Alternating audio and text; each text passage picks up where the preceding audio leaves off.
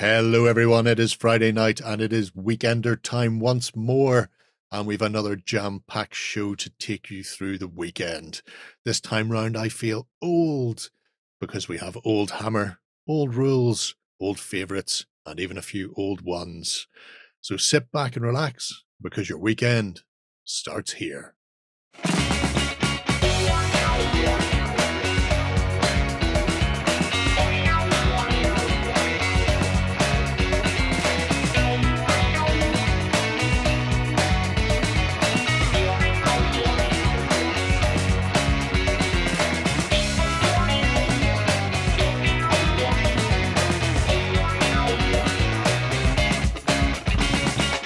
Hello, everybody, and welcome to the Weekender. I'm joined this week by Ben, Justin, and Shay. Hello, Shay. Hello. You're a big boy now. Shay was off last week because he's like a teenager or something. So Well, his birthday. d- he is now 21. right, legal in some states. Yeah. well, you can now drink in America. Wow. That was my main goal all along. 21, go to America and just die. It's aim low, achieve your goals. Damn right. like Homer Simpson said. I mean, if you never try, you'll never feel. Mm, all right. It's good, good times. Um, we are, oh, coming up hard and fast on a theme week. Uh, Just to Mm. let you know to keep an eye out for this next week. Uh, the charming people over at Corvus Belli are doing Endsong um, Yes. for Infinity. So, a upcoming Infinity book that will introduce a whole host of new things for stuff and bits. I'm not sure how much is out there, so I'm not saying anything because I know quite a bit. And I think I'll get punched. Uh, I don't want Carlos to punch me. well, um, needless to say, we have a very excited Killian on the show with us. Yeah, well, that's true. There's a Killian Mhm. there to um, actually actually understand what Carlos is presenting, and in some cases pointing things out to Carlos. It's amazing watching them back and forth.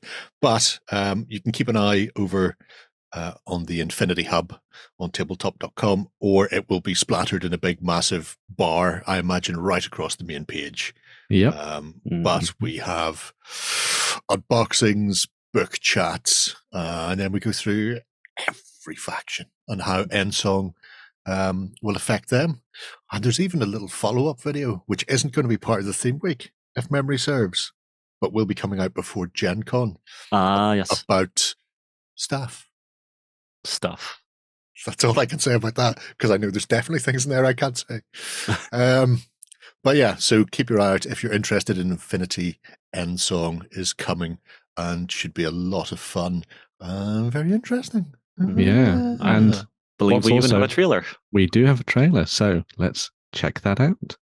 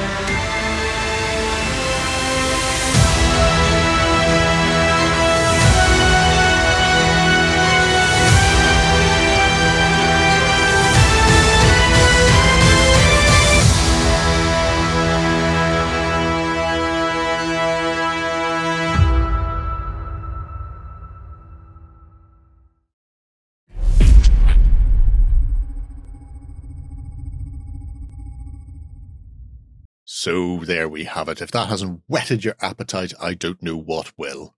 Uh, So Mm. yeah, join us next week for a whole host of Infinity fun and games. Yeah. There's also a bit of an update from the National Trust. Yeah, there is. their Yeah. work.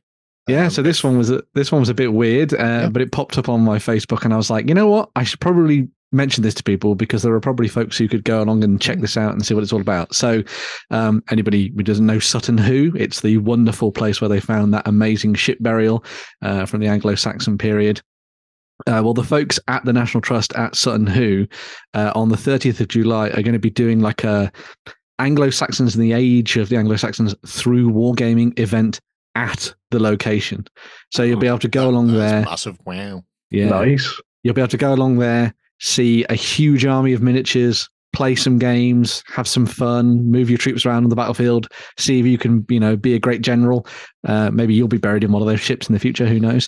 Um, and there's also going to be a little tiny like uh, painting thing as well. So if you go along, you'll be able to get uh, stuck in and do some painting, and maybe take away a free miniature at the same time as well. So if you have a National Trust membership, that's obviously great because you can go along, and it will be free to get in, and the event is actually free. But obviously, if you're going along normally, general admission you have to pay for, but then beyond that, the actual uh, event, Wargaming the Age of the Anglo Saxons, is free there as well. So watch out for that at the end of July. It's just a little bit too far away from me, unfortunately. Oh, dear. Um, but uh, for anyone who's over there on the sort of eastern uh, edge of England, make sure to Mm. go and have a look at it and uh, see what it's all you about. can contact Sutton Hoo hmm via Yeah. their ship burials. I will ring up the boatman. I love the fact it's the festival of archaeology as well. yes. Uh, yeah. So yeah, that sounds like a lot of fun. I like I like the fact that it's getting wargaming out in front of people in a historical context as well. So Mhm. going, here's what the boat looks like, here's what they would have looked like, here's how games are played, here's wargaming. yeah. Because there'll be people who walk away from that, um, either themselves or friends or family that they've dragged along with them, and Mhm. go, oh, that's interesting. I'll give that a go. Look at all I- those I- I'm- square bases. I'm very interested to see what game it is. Uh, and and also what miniatures they're using, which would be pretty cool. And I love to think that there's maybe like one guy on the team who's like, "I like miniatures. Um, do you mind if I bring my armies down and we play some games?" It's that, or or it could be there's um. I imagine there's local clubs yes, uh, yeah. in the area, Yeah. and probably when they seen that there was the the festival of archaeology when something was Mhm. going on, it'd be like uh, a case of we can come along and and show Mhm. show off this in sort of in context in situ as well. So yeah. I I would love to go over to that. I won't, unfortunately, but I would absolutely love to. It sounds really cool. So Yeah, if you can go, gaming and history, amazing. yeah, yeah, if you can go, worth going to check it out. I think. So Oh, go. definitely. Mhm. Right. That's you up to speed with what's coming up. Mhm. Uh, but right now, here and now, we're going to be taking a look at the indie of the week. Ooh. Uh, this week, I don't know why that's a surprise. We always. Yeah. Th- this week is a uh, cute little one. It's uh, Satire Art Studios. Ooh. Um, it's a very, I was going to say, tiny ickle little indie. Um, Oh. The reason it's tiny and ickle is that uh, Drew mostly does um, sculpting for other people. So he's a commissioned sculptor. So this website gets filled when he has an idea or when he's got free time or when he fancies doing a bit of something. You go, oh, I really want to have an X from one of my armies. Uh, the rest of the time, he's doing work for other people. But it does Oh, mean nice. you can you can actually get in contact with him if you've an idea for a miniature. I know some people have had stuff sculpted um, to fill holes in ranks and, and bits and pieces. Um, Mhm. But he has a a collection here of old Hammer styly fantasy figures. Oh my so, days. So stuff stuff that would be not unappropriate for Wamster. Yeah. Um, If you're playing anything up to sort of third or maybe even fifth edition, I suppose I'll give you fifth. Wow. Uh, but the reason I wanted to show this off was is a couple of demons, which are limited runs. Yeah. Um, and I know from a Facebook post earlier this week that he was saying he only had 99 left of the uh, uncleanliness of Thirty-five left now. 34. Oh, God, yeah. Yeah, that's Ooh. been flying. So, so this is the Mm. reason I wanted to show this particularly this week before these disappear because they are corkers. Oh, Look at Super gribbly. I love it. Look at Yeah. all his little maggoty bits. That is so. Blanche, sort of Yeah. old school. Yeah. It it looks not dissimilar to the one that's on the front cover of uh, Yes. Lost and the Damned. Yeah. Yeah. Uh, unfortunately, I put the book back behind my thing and I can't get it out. It was up there last week when I was talking to Robin and um, John. It moves around. Things move around in my room. I, I like to keep Of, the of audience their guessing. own accord. I know there are people who try and work out what's on the shelf when I reveal books and stuff. So I, I keep shifting stuff so they can never get a real tally of what's going on. Because I'm like that. Keep But guessing, anyway. Jerry. Just what you want. Yeah. That is gorgeous, though. I mean, in, Lovely. in the best type, in the best Oh, way. That one's gone. Oh, right. okay. Well, too late. That'd for be like a great um, kind of mix between. You could either use that as something like a a keeper of secrets, or you could use it for like a beastman army, or Mm. maybe as a Khorne demon or Yeah. something as well. Very nice. Anything. I mean, there's plenty of other. There's think with the likes of Reign in Hell and Well, yeah, various brain in other hell, yeah. yeah. the doomed on the way as well, where you require evil, creepy manifestations of something ungodly. Mm. Um, hashtag something ungodly.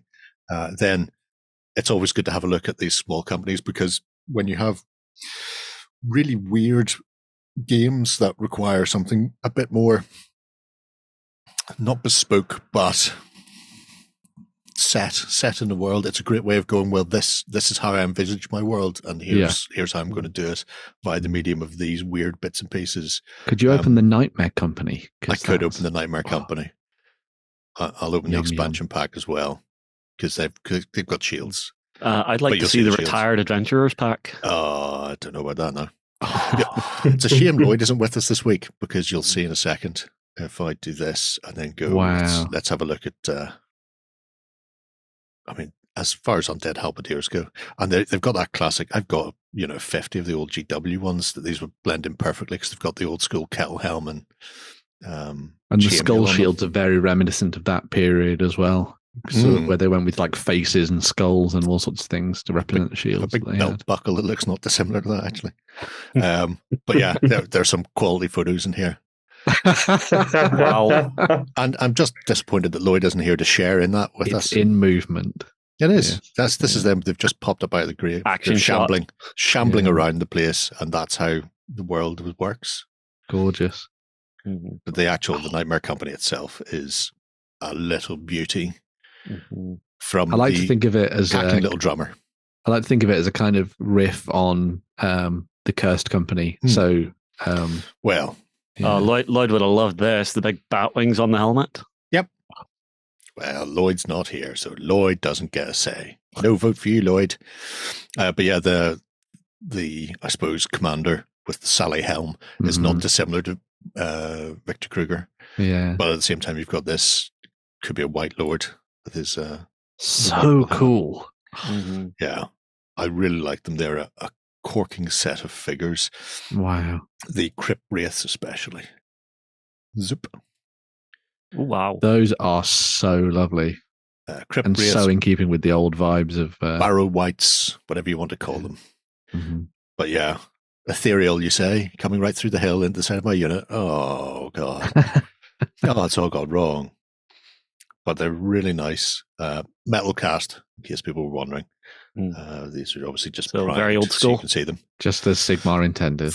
Yeah. Very old school. I think Yeah. you'll find that metal still exists. It's it's not like they're made out of baker like Justin. Are they? Uh, do they tend to? said uh, that. do they tend to be one piece, or are they sort of two? Or, Majority are majority are if they're simple enough sculpt, it's a one piece sculpt. Mhm. Um, so only if only if required will unusual cuts be made because you know at that point you're starting to make more work for yourself, especially when you're putting together big units. Oh, I love these. They are. Brilliant. Those are fabulous. I mean, it it's like uh, you get back to town uh, to discover a load of dead orcs sitting in a room, piled up, and it's uh, it's they wandered into an old uh, old folks retirement home. You know, Mhm. Cohen the barbarian and friends just go. "Ah, I don't think so. Here This is what health." this is what it would have been like to be Felix Jaeger and company if Mhm. they'd actually got through the end world. the end. ever the end been able to times. retire. Mhm. this one is particular. I swear I've seen that Yeah. before with the big nose, the swept back hair. Mhm. And I think love it was, the- I think it was animated or possibly stop motion. I love If the lady on the right who's about, let me know. clearly swinging a bag of cats. It's it's definitely a bag of cats. A bag of cats. Honestly, I just Just love the guy in the in the middle. He's just finished making breakfast. Oh yeah, Here's the orcs coming, and it's just like, well, here we go again. yeah. Somebody's about to get frying pan to death. Yeah. Boom. I think I'm getting the end of this. He may or may not have a hernia. That's not a bag of cats. You're It's that's clearly a crazy cat lady. No, not at all. Yeah. It's either that That's- or it's the that melee one. equivalent of a blunderbuss, where it's just full Who of random she? stuff. Let me know who she is, because that's annoying me. I still I'm going to worked out- shank you, young man. I still haven't worked out who the uh, the green head was from that Sigmar figure yet. Although many people have given their two cents. none of them are what I was thinking of. Mhm. Someday I'll find out who they is now. It will be apropos of nothing, by the way. I'll just say it in the middle of another news story, and then you'll have to work out what I'm referencing. You know how these things work. Oh my days! I've seen the bloodthirsty fiends down below as well. I, I know you have. That's the other reason, Mister Yellow Golden Demons. So we have Look some holy order. So very good if you plan on playing a bit of Mordheim or Mordheim equivalent games. If you fancy a Marienburger. what's nice about this is that with the old world coming up, Mm. there are so many people that are like, I really want to make a unique force that kind of matches the time period that I, that they're going for in the game. hmm And this would so rock for that that kind of time of the the the, the five emperors, five emperors, three, Three. emperors, three emperors. That's the one. Aye. Although I think I noticed a tiny little bit of sci-fi down the bottom there. There- There is, but hopefully we'll get bored before we reach that. So Oh, the crossbowmen are great. wow, that's cool. come get some. oh, he's even his, got uh, the little the things windlass. Yeah. winching it back. Yep. Yeah. Which improves rate of fire no end. Just say Yeah.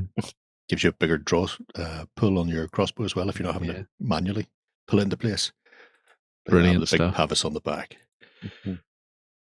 And some of the halberdiers wouldn't look out of place for a lot of um, sort of medieval Renaissance Yeah. games as well. Mm. So like because it's that it's that period where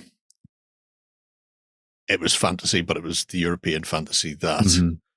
um, that workshop was building on. Yeah. So they didn't look so outlandish that they wouldn't just work if you Mm. needed. I mean, you'd need to take some of the spikes off that kettle helm possibly, but apart from that, go for your guns. Or in this well, I case, think it's, uh, you know, uh, as has been talked about when it comes to Games Workshop and Warhammer, a lot, a lot of people who were doing the sculpting for the range were historical wargamers, Mhm. and so everything they did was linked to historical wargaming in some way or fashion. that, that is true. oh, the old Hammer personalities as Harry's well. were looking at you. Ooh, Those are zombies. so good. Yes, Mm-hmm. man, they remind me so much of the the classic zombies that I I saw when I was younger, and the ghoul, the old sort of ghoul set that you could buy um, before they got all sort of changed into the the new version of them and Mm, stuff. with, Yeah. with spiky back hair. yeah, Loving the individuality and all of this. Mm, Like that one's got a spade. Somebody's about to get Yeah. slammed in the head. I can dig my own grave again. He's just looking to dig up a mate of his, still Yeah. losing money. That's why. he died for, first, unfortunately, but now uh, yeah, now all bets are off. you owe me for that rat kebab. Rat kebabs. Nom, nom, nom, nom. Good eating on a rat. Ah. And here, obviously, some very creepy wizardy types. Creepy. Yeah. I like the uh, the priestly fellow at the back. Yeah, is he Promise we're not i- evil. i- yeah, is he? Uh, is is he uh, a wizard of Morr, or is he? Uh, or is he a Ne- necromancer? necromancer. Who knows? Yeah. The line blurs when you hit Yeah. that uh, that death magic. I'm just saying. yeah, The, I think the only difference is whether or not you get caught. that's true. Yeah, If you don't get caught, you're a wizard of Morr. If you do get caught, oh, time to leave Yeah. the city. Bad evil necromancer. yeah. Go, go, go. It's more of the uh, type of Amazing. like a cool Bretonnian style knight there, maybe like an Empire mercenary or something, or. Kislevite perhaps. Yeah. Big fat northern. What's cool about I really like I, I do a lot of Warhammer Fantasy roleplay as well, Mhm. and especially if you use these alongside things like the Dunkeldorf range, I think Yeah. these would be brilliant for like building yeah. and bolstering a collection of well, sort of roleplay characters if you wanted to play in a certain way, of course. Mhm. Yeah. Bloodthirsty fiends. Yes. Hang on. That's I'll just do the Inferno other undead 2000s. first, and then we'll swing our way back to the. Uh, we'll swing our way back. dwarves. Okay, how about that? Shush. You're just the worst. Can't take Wow. kids anywhere. Skelly calf. Look at those janky old calf. It's time to get hit by the cheapest calf in the game, and you Yeah. will not notice you've been hit. They do more damage whenever they impact and they fall apart and just shower you with bones than Yeah. actually through combat damage. yeah. They're, they're, they're like living uh, undead caltrop packs. They explode Yeah, on your shield wall and then you walk over the bones and hurt your feet. Yeah. Sc- I also appreciate the fact they are referred to correctly as skelly, Skelly bobs. bobs. Skelly Bobs, Yeah. yeah. Yeah. That Oh, people- definitely the way. A lot of people don't do that. They think that they've got called Skellingtons or something like from Jason and the Argonauts. Stabby. Nice. I I am in love with this range. It's so cool. Oh, it's yeah. a corker, isn't it? Archers. yeah. What I would like to see is um, uh, they're obviously at the draw stage. You know, the way you've got Mhm. knock, Mhm. draw, loose. Mhm. So um, possibly having uh, a few other sets in the future, so you could build out a full rank of them. Look, bagpiping Skelly Bob.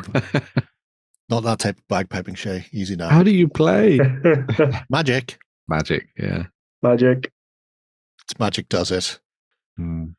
There's one playing the umbongo. Skeleton champion there as well. And, and Oh, I wonder how stable that's going to be. oh, I'll be fine. It's made them like this for hundreds of years, or at least tens of years. That Mhm. does need to be yellow though. All Big undead. yellow banner. Big yellow banner for your Mhm. undead. Speaking of big and yellow, Those are nice. I love them. fiends, bloodthirsty fiends. How yellow would they be, Ben? It'd be so yellow. That may Find may more about be. this on Sunday. Oh, are you talking about it on Sunday? Okay, right. I was going to say just never explain it. That also works. Uh, we'll start off with some adventuring style rogue tradery esque type people. So, Mm, Space Pirate Bonnie. Good old Anne. nice. Wearing a tow drone as a hat. yes, yes, she is. Going, if you hand me over the money, I won't have to shoot you in the face and take it off you Yeah. because I don't like bending down because it hurts my back. and then Pirate Morgan. Oh, that's cool that they've linked them Nice. into the uh, into historical Mm. pirates and stuff. Oh, yeah. yeah. With his laser pistol and personal jump pack.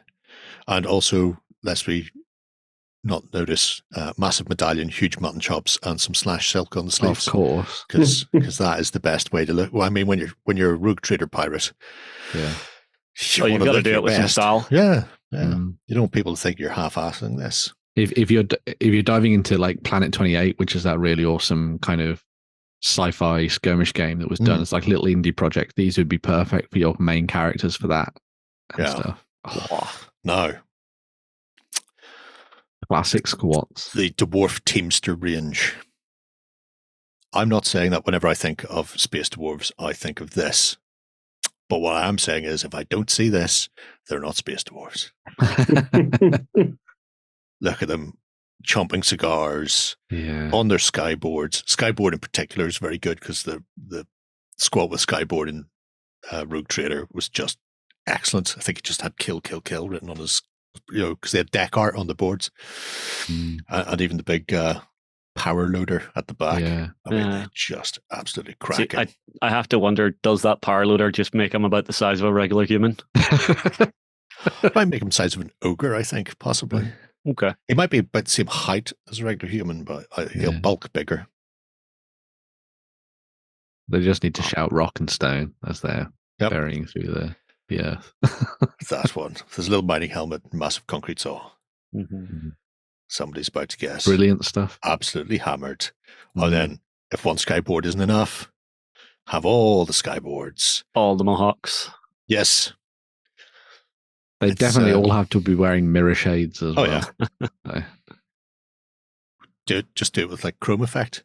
Yeah, the yeah. skyboards Yeah. all separate, so you can do all your deck art on them. Sweet, like candy. Nice. wow. That's a combat blade. That'll teach us. He's just going to point his efficient board and down. utilitarian. Yeah. Mm. just going to point his board down and fly into your chest. Yep. Yeah. That's how it goes. Mm. That's how it goes. I'm coming for you, you scumbags.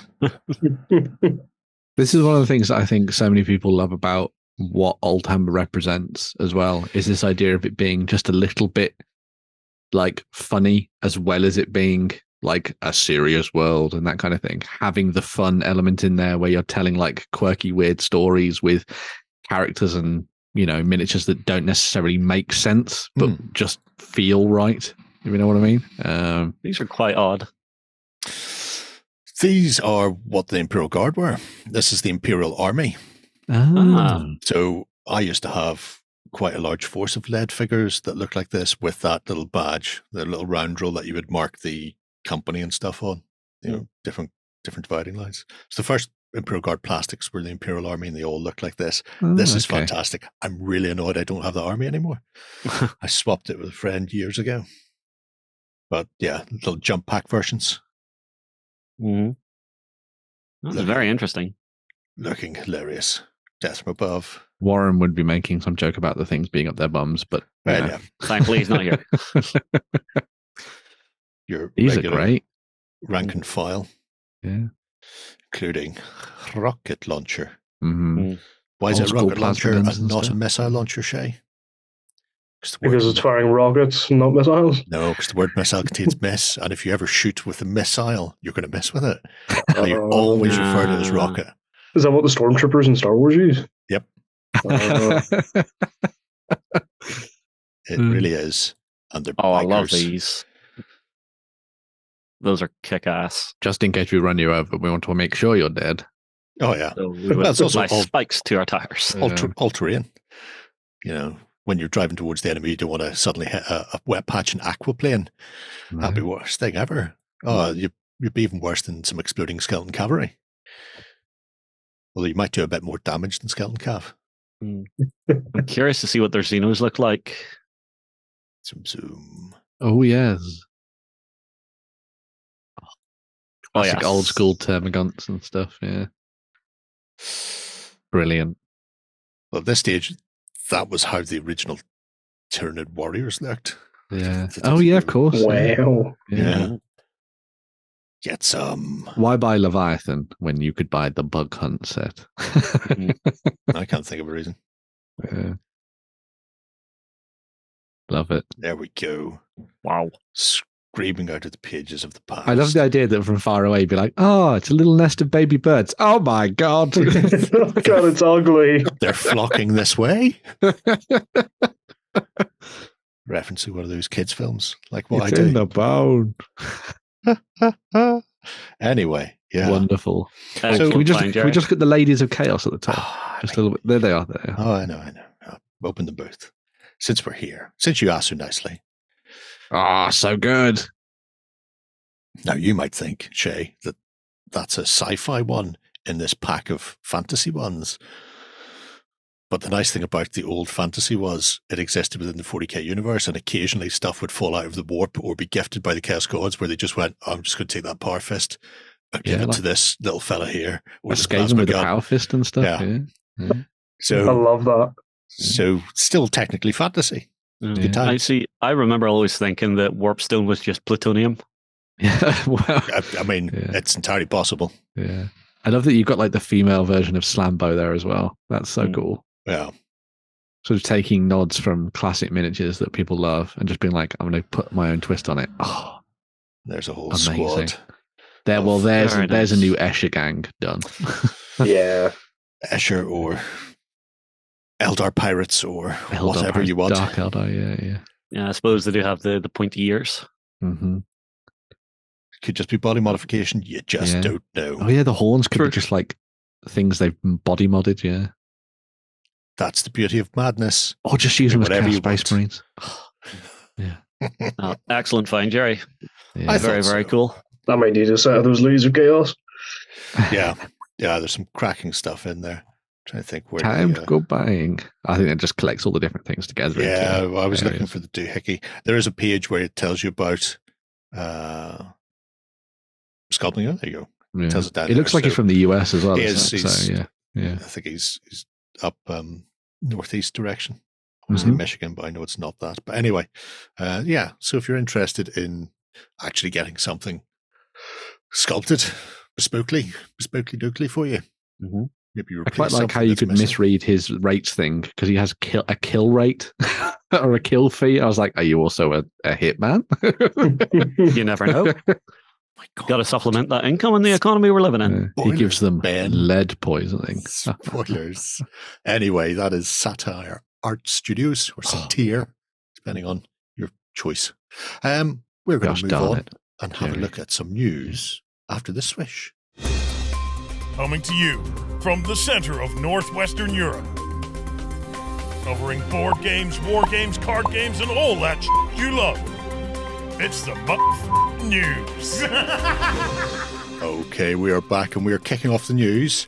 Mm. Something big from Mantic Games. Oh yeah. Ooh. Um, Their Firefight game, which is their uh, larger scale sci fi uh, war game.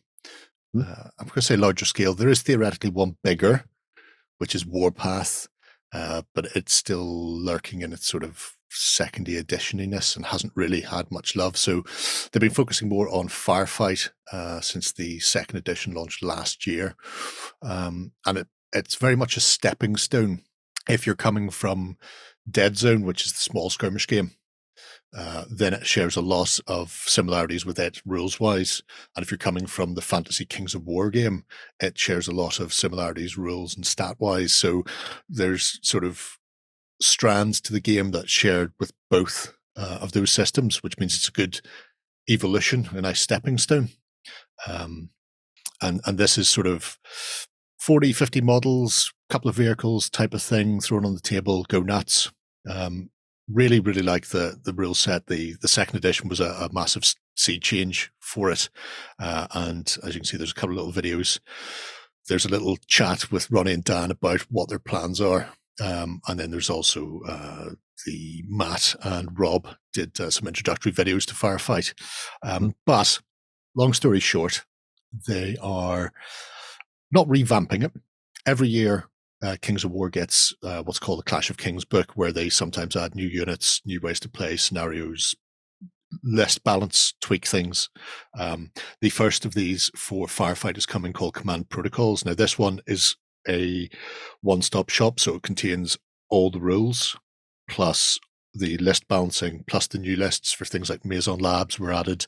Um, if people wanted to play GCPS mixed with Plague and Aliens that have been So cool. Played with, experimented on, mind controlled. Wouldn't never say that. Anyway, Mason Labs, they're great people. Wouldn't say anything about, about them. They're not always listening. Don't worry about it. Um, but it also includes a new way to play, which is called Annihilation. So if you are brand spanking new, don't have anything else, you can pick up all the rules with all the updates in one brand spanking new book. Um, I imagine going forward, they will just do the command protocols as the single little book, and the same as Clash of Kings, where you're just getting one book with just uh, the slight or the, the new updates and that sort of thing. Um, but the interesting thing for me, uh, because I may have bought a few vehicles during Warpath, uh, and they're not easy to fit into a list. If anybody's seen uh, a few weeks ago, I, I played Paul uh, in Firefight up at the club and talked about it on the XLBS, and um, and we only had a couple of vehicles aside uh, as far as the big ones went. Uh, he had a tunnler. I brought a, a Hulter APC, and then threw uh, a load of Rekier wielding uh, flamethrower nutbag Forge Fathers up and set fire to his whole army. It was amazing, but they're expensive and it's tricky to do. So Annihilation is coming up with not just new scenarios for the Annihilation game, but also a new way of building your lists. Uh, so instead of of having these as support choices that you have to unlock through infantry, um, you can now build mechanized lists that will allow you to uh, you unlock infantry and other support options through sort of a chunky um, vehicle or two in your list. So it, it flips the list building on its head somewhat, specifically for these annihilation missions. So if you want to play a bit more of a uh, vehicle heavy force, you can. It'll be interesting to see when the, the rules come out how that impacts gameplay and is it viable to play a mechanized list against a non-mechanized list in a Mm. scenario and vice Mm. versa um, because i'd like to have the options and i'll probably try it anyway um, but as you can see here there are some new vehicles accompanying this as well so The tanks um, are cool. tanks are cool. So um, Mantic have collaborated with a couple of companies before. Uh, Archon, obviously, are now doing their plastics, and their new plastic stuff has been amazing. And they have this Wolverine tank. The Wolverines, yeah. So Mantic are borrowing it Uh, they've also, if you look at the back, there's a little APC variant at the back. That's Mhm. a resin, uh, resin, resin upgrade pack um, that the Manscaped made French way of themselves uh, to to allow you to feel them as as APCs. Um, so you can have sort of def, defined command vehicles and, and stuff like that. Um, they've also been working with Warlord Games because they released Armada using the um, Black Seas um, rule set from Warlord, and in this case, they've gone and borrowed some Gates of Antares hovery flyer types um, to use as supplementary forces for the Enforcers. The Enforcers already have a big hulking ship as things stand. However, it's more for the mainline troops. These are the Enforcer Pathfinders, so sort of recon type people who uh, get out and about. So Hmm. interested to see where the rules go with this. I think it matches uh, the aesthetic really well, actually. Yeah, yeah, yeah, yeah. they they fit in nicely. Mm. especially when it's painted up in the uh, the Enforcer Yeah. colors. yeah. That that really helps things uh, a fair bit. I feel. Um, but yeah, it's interesting to see that they're, they're sort of branching out. It also means that they can go right ahead and push more vehicles without having to go well you'll get rules for them now but you may not get a vehicle for a couple of years Mm. because they've got to budget it in there's already a couple of plastic kit vehicles out there that they they work with companies already I think I think it links quite nicely into Mantic's philosophy that you can buy their models, but you don't have to in order to play their game. You can just go up Yeah. and get whatever you want in order to represent your troops. So Mhm. them sort of bringing in other kits from different companies is kind of reinforcing that idea, which is great for people who want who are just collectors and want to pick up nice, cool things from different Although- companies. So wow, you get a lot of marauders. yeah but is that a lot of marauders or is that not That's a enough lot of marauders. So the um the new book, which is I don't know if it's hardback. The mock-up is hardback. it looks I'll preface, yeah. I'll preface it like that. The mock-up is hardback, um, and it's thirty quid by itself. Hmm. Um, the book is going to go into the old starter set, um, which has got the Marauders and the Enforcers, standard Hmm. Enforcers, and Peacekeeper armor. Filth. Um, so you'll be able to get that. However, they have announced that there is going to be a new starter set as well, which is possibly leaning more towards the vehicle side of things Mm. with the Vermin and the Forge Fathers. I really don't need this, but I know what price these vehicles are. Mhm. Uh, and therefore, that makes it too good to pass up. Is the way I look at that. That is the old Firefight cover. However, it is the new yeah, you um, get the new rules is in the, there, yeah. the new rule The new in one, there. yeah. So don't Yeah. worry about that. Uh, these, by the way, these little tunnelers, they are absolutely gorgeous and utter filth in game. If you're playing Vermin, you need to have at least three of those, at least, um, possibly substantially more. Anyway, um, well, they've announced that there are the vehicles coming for uh, Forge Fathers and GCPS and Asterians and all sorts of things. Some of them are a bit further off, so we're not entirely certain what's coming yet. Have seen new upgrade kit for the um, Forge Father half track. So there's like a new Right. assault ramp type door at the front. They already have an APC, so I'm interested to see what rules that will get. Veerman have also been touted with getting something new. Again, not sure because this this bit of kit, that front drill section can be spread out and you can have a massive cannon put in there instead. And they also do a second section that you can actually chain them together like a, a land train Oh, extend it for, for. APC carrying capacity. Um, so it's already a, a quite interesting little kit as is. I imagine they're probably not going to make a whole new vehicle for them, but maybe they'll um, they'll do some additional resiny parts or something for a change in that. so you can mess around with the kit a bit more. Yeah. yeah, yeah. They've also said um, with Annihilation that they'll be adding a few new rules for vehicles. So currently vehicles work just like anything else. They've got a load of wounds on them, or, uh, or they can take X number of damage and then they'll they'll break.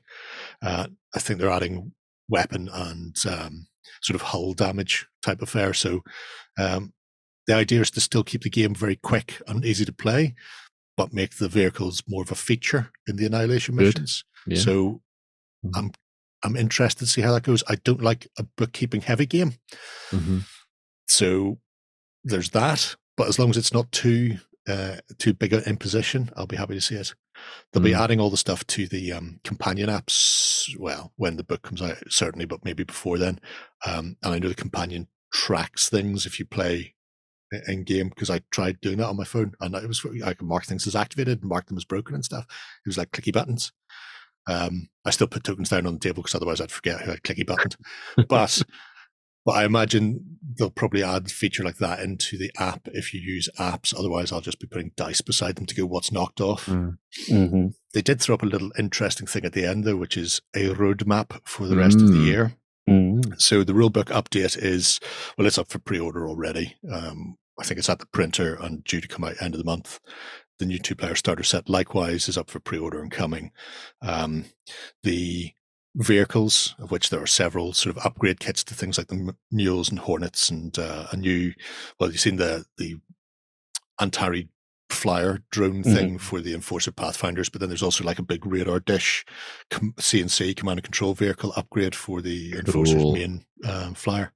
So those are on the way, but the others, the Asterians, Vermin, Forge Fathers, are going to come a little bit down the line. Mhm. Uh, I think September, October time is all the new terrain from. They had a Kickstarter start of the year, so that's new plastic alien trees and ah, stuff. the modular stuff that you can build up into different Mhm. levels and stuff. Yes. Yeah. Cool. Uh, seen the first test shots of those um, yesterday, actually. They look quite nice. I like it. Mm. Uh, and then this new releases at the end of the year with the big, nasty Enforcer symbol on it. Uh, so, not sure what's going to happen with that in Do December. you want an, uh, an army of Iron Men? You can have an army of Iron Men. You can have them already. so now I'm wondering what are they going to give them? Um, Yeah. They don't really deserve anything else unless I'm playing them. Last time I played them, I got, last time I played them, I got vermined off the table. So I need to go Yeah. back. Clearly, What- a bit of list building is required. What I think is really nice about this as well is that they've really, it feels like they've really gone in and solidified the identity of what Firefight is now as a Hmm. game, rather than it, uh, rather than the Warpath universe feeling very much in flux. Because Yeah. Dead Zone was always very much a, a thing, and you knew what it Dead Zone was. is life.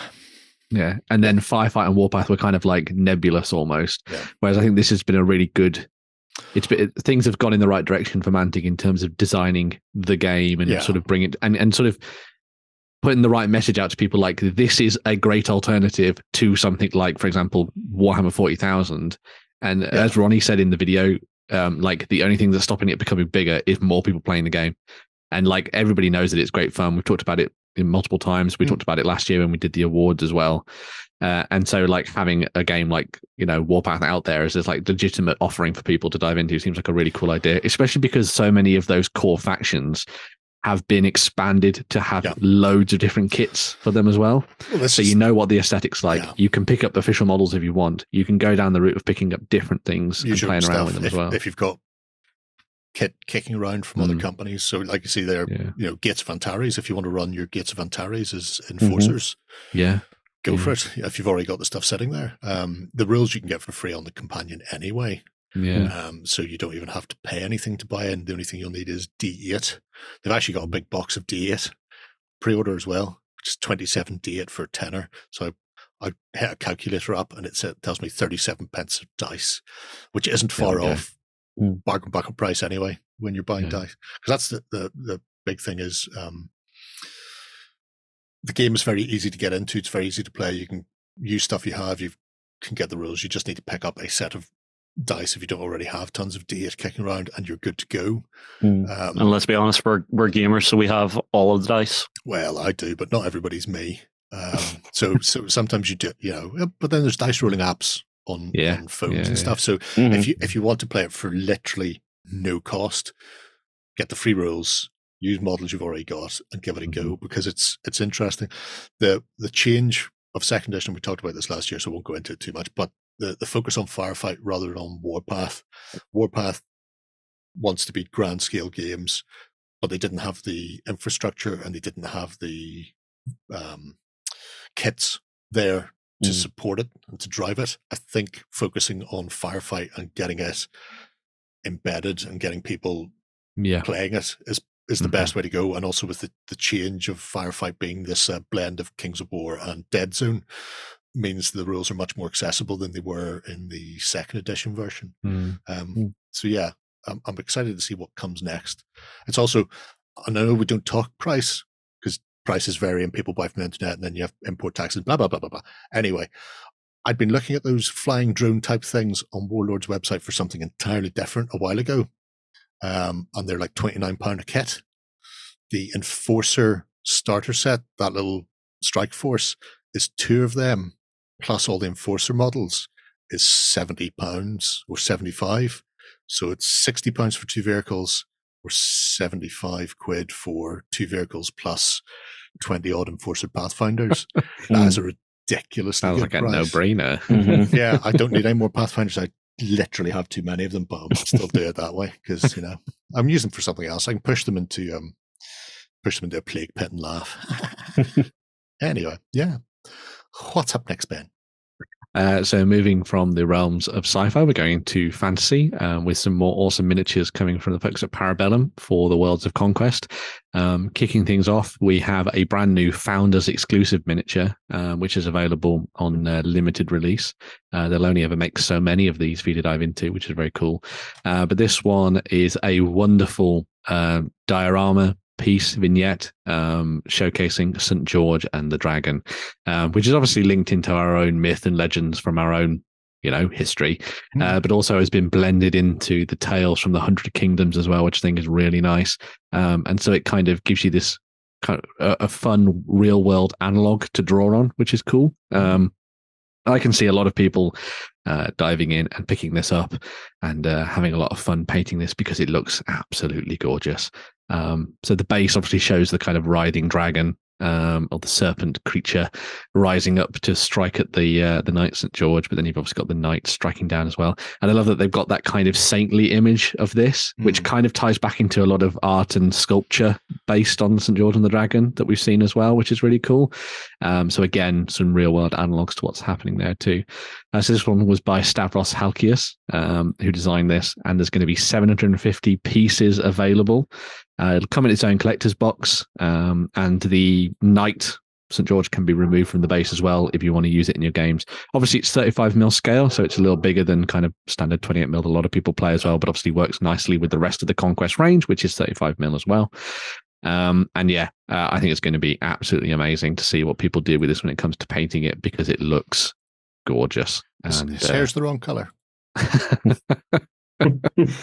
Yes. His hair should be a ginger. Should, it should be a ginger, They painted him here. Like a black Georgian ginger. man, saying.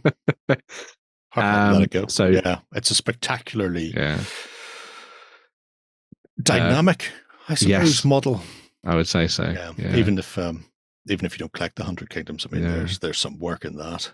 Mhm. Uh, so it's available to pre-order right now. Will it be available um, fully in August, so not too long uh, for you to get your par- your pre-orders in with Parabellum. Mm. Um, and if you're not picking up anything like the St. George and the Dragon, I would highly recommend going to check out the Artisan series as well because they do some Mm. really nice stuff um, in terms of big giants and all sorts of stuff and things like that. Um, but as Nice well as the yeah, so as well as the uh, the the large diorama, we also had some new miniatures coming out for the Nords. Um, so one of these is the, and I want to say it's pronounced Thing, Thane, Thing, Thane, Thane. Yeah, the, the the G can be a Y Yes. sometimes in Scandinavian to Um, annoy me specifically, yeah. especially when Duolingo says I'm not pronouncing that correctly. Oh, are you still learning Scandinavian? Yep. Yeah. Uh, so this is a new officer that you can throw into the mix for your Nord armies. Um, as you might have guessed by the design of the model, they are kind of sort of bringing in a little bit of that kind of Byzantine sort of look to them, which I think is Hmm. quite nice. Uh, as if you were off uh, fighting for another another kingdom somewhere as a mercenary, Varangian perhaps. Guardian. Yeah, a Varangian Guard. So uh, these are the uh, the slightly the upper crust, perhaps, of Nord society that are very loyal to their leaders, their jarls and stuff, and so they will um, join your units and they will be able to um, give you extra defensive abilities when you're playing your games, which is quite nice. So they'll be able to hold the shield wall, as it were. Um, and uh, yeah, so you've got a new officer model there for the Nords, but then my favorite. Oh my god, the Nords do some amazing. The Nords have some amazing dual kits, and I think these uh, are another winner for me. So this is the Ulfhednar, which can also be built as the Berserks as well. Um, so these are two heavy, well, one light and one heavy melee uh, unit for you to drop into the Nords for when you want to turn everything in front of you into mincemeat. Mhm. Uh, you can go with the Ulfhednar, which is the kind of dual weapon wielding warriors there you can see with their skull masks and things. And they're essentially just a big whirlwind of blades that'll sort of dice and mince everything that comes up against them. But if you want to form into a uh, uh, a, a ch- you want to form up a charge and smash a shield wall to pieces. Then you want to have the Berserks at the front with their axes at the ready, um, charging into the midst with those big, heavy axes, and they should uh, make easy work of a lot of armored individuals that your enemies might be able to bring to the tabletop. And again, just amazing sculpts um, for this dual kit um, with really nice kind of like headdresses and all that kind of thing. So I love the big bear um, pelt that you can have on the back of the leader and stuff, and the skulls and everything as well. Um, these, alongside some of the stuff that they've done previously, like their kind of raiders and stuff uh, for the Nords, are making it very hard to ignore picking up an army to dive into conquest. I think because these just look Mm. amazing. But yeah, Mm. I, I don't want to worry anybody, but the Ulfhednar have eight attacks per stand. wow, That's that's obscene. yeah, murder, murder, murder. Yeah, and uh, Bloodlust is a special rule, so they can perform a charge even if they've just arrived as reinforcements on the battlefield that turn. Oh, Uh, extra murderiness. Oh yeah, yeah, coming in on the flank, right up there, having suffered no wounds because they haven't been on table to be pinged away by your opponent with blickies, and then they just come screaming out there and do you up like Yeah. a kepper, uh, and then um, and then they also have lethal demise. Do the berserks have that as well? They don't, unfortunately. Lethal demise is whenever whenever you kill one, uh, then you take an automatic hit against yourself. So as Brilliant. as they go down, they take you with them. Mhm. That, that is just that's a I'm good with that. blender. Absolute blender right there. And they're um the berserk friends only five attacks per stand, but only, Only. five. but they do have cleave of two, so they are your your hard hitters. They they're going to chop right through anybody's um Mhm. anybody's armored force. Yeah, yeah, yeah. I'm not liking any of that. But uh, more gorgeous stuff for the Nords there, and Hmm. uh, the folks at Parabellum have promised that there's even more stuff coming down the line as well. So, of Yeah. if you're course. looking, if you're looking for a fun fantasy game to try out, maybe go and have a look at uh, what's available for Conquest if that has piqued Mm. your interest. There you go. Yeah, yeah. You check out the Parabellum spotlights as Mhm. well, where I talked to Yeah. Constantinos. Yeah, Did I mention more that about one of my ideas made it Ents into the world of yeah? yeah, Really? Ah, just uh, uh, uh, uh, thank you. Geek Got watch flex. You have to watch the uh, spotlights to find out which one it is, though. But anyway, right. Uh, who's up after the Nords?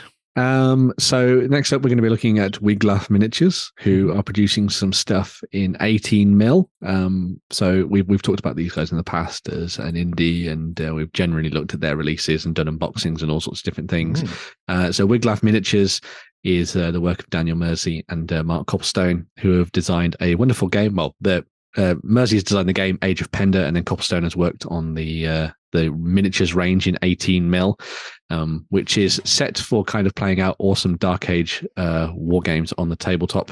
Um, that look, Jerry's showing it off. Of course he is, because Jerry has everything. That's yes, very true. Um, so the newest releases that have come out for this are two sets. So you've got a set of Anglo-Saxon princes and warriors. Um, so we were talking a little bit about Sutton Hoo at the start Mm. of the, uh, the episode. Maybe these are some of the people that would have been buried here, but uh, they've been uh, designed to match up with um, the kind of warriors that have been found at particular historical sites like this is what Mersey said. So you've got Prittlewell, Taplow, Marlow, and Lakenheath. So if you're kind of into your in-depth history for the period, maybe you want to pick some of these up and use them to represent particular characters. Mm. Um, as I say, these are 18 mil, so they've been kind of designed as kind of like travel wargaming size, which I think is quite nice. Tra- travel 28s is what Dan Travel 28s, because the yes. amount of detail on them for 18s is is simply ridiculous. Just amazing, yeah. Like Copplestone's a- an amazing sculptor. He's Yeah. he's fantastic, yeah. Um, but then as well as the princes and warriors on foot, you've also got a new set of mounted warriors, which Jerry was particularly excited about. Um, so you get a whole bunch of these in the set. So you get six heroic warriors, and then you also get uh, the the um, option to run the hero Ecgfrith of Northumbria as well. Mm. Um, so if you're again, if you're into designing particularly historically themed forces, you've got an option there, which is quite nice. Uh, for those people who haven't looked at it before, um, Age of is kind of looking at representing the seventh century on the Yeah. tabletop. Um, and they've got Anglo Saxons, Vendels, the Irish, Welsh, and Picts, and uh, plenty more to come, no Mm. doubt, as well, uh, when it comes to uh, what they're offering Um, and they're available from the Wiglaf website, but also you can get them from North Star as well, which is nice. So you've got some a couple of different options for where to pick them up if you want to Yeah, play the game. So I thought, did we have a chat with Dan about it? I don't I did- remember. Or did I talk to Dan about something else? I think you talked to him Everything about blurs after a while. didn't didn't you talk to him about one of his rampant games? That was it. It was Yeah. the second edition Lion Rampant. yes. So the, Yeah. the problem is sometimes I go off on tangents and chat to them before and after for extended long Mhm. time. So, um, but yeah, the the game itself, you can get a little paper copy for old people like me, um, which is in big letters so that old eyes can read it. You can also get it for those creepy e-readers like what the kids have. Um, but it's it blurs the lines between a war game and a board game. Mm, So Yeah. it's very easy as far as accessibility goes for picking up a um, a game, especially if you don't play historics and you're going, well, I might fancy playing something, but I don't want to get massively invested in it. I don't have time to to do eight foot of Saxon board or blah blah blah. Because these are 18 mil and you can base them how you want, you can essentially use them like little 40 mil markers and maybe play it out on just a, board that's the size of a coffee table. You just need to be able to draw a grid on it, essentially. Uh, Sharpie works well. Uh, Mm. Don't tell your mother. Take the tablecloth off. Yeah. Sharpie the grid on.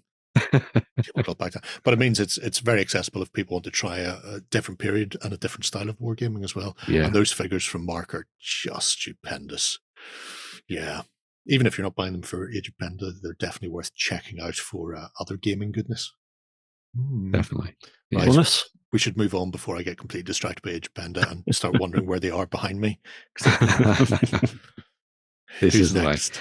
Uh, so we're going to be moving a little bit further forward in time, uh, sticking with the kind of idea of historical wargaming, but in a sort of more modern sense. Um, so the folks at Spectre Miniatures have been working away on some new uh, miniatures for you to use in their game Spectre Operations. They very much, uh, a lot of the time they've focused on doing lots of kind of modern military stuff. So thinking about you know wargaming in uh, the Middle East and in sort of Africa and all that kind of stuff. But they're kind of going a little bit close to home, perhaps, and playing around with some criminal elements for some smaller scale conflicts that aren't Mhm. quite as world ending. Um, so they've designed three new sets for you to go and pick up. The first of these is the US SWAT team, which you can see there, which was actually designed. As, as is most of the stuff from the guys at uh, Spectre, with the help of military professionals and that kind of things. But these ones are actually inspired and uh, that were worked on alongside an officer in Texas who actually works with SWAT teams and things. So these are as accurate as you can get them, which I think is really cool.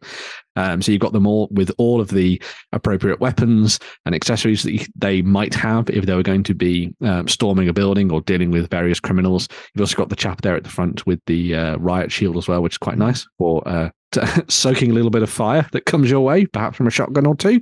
Um, they also get to ride around in that pretty freaking ace Bearcat, which is the big vehicle behind them.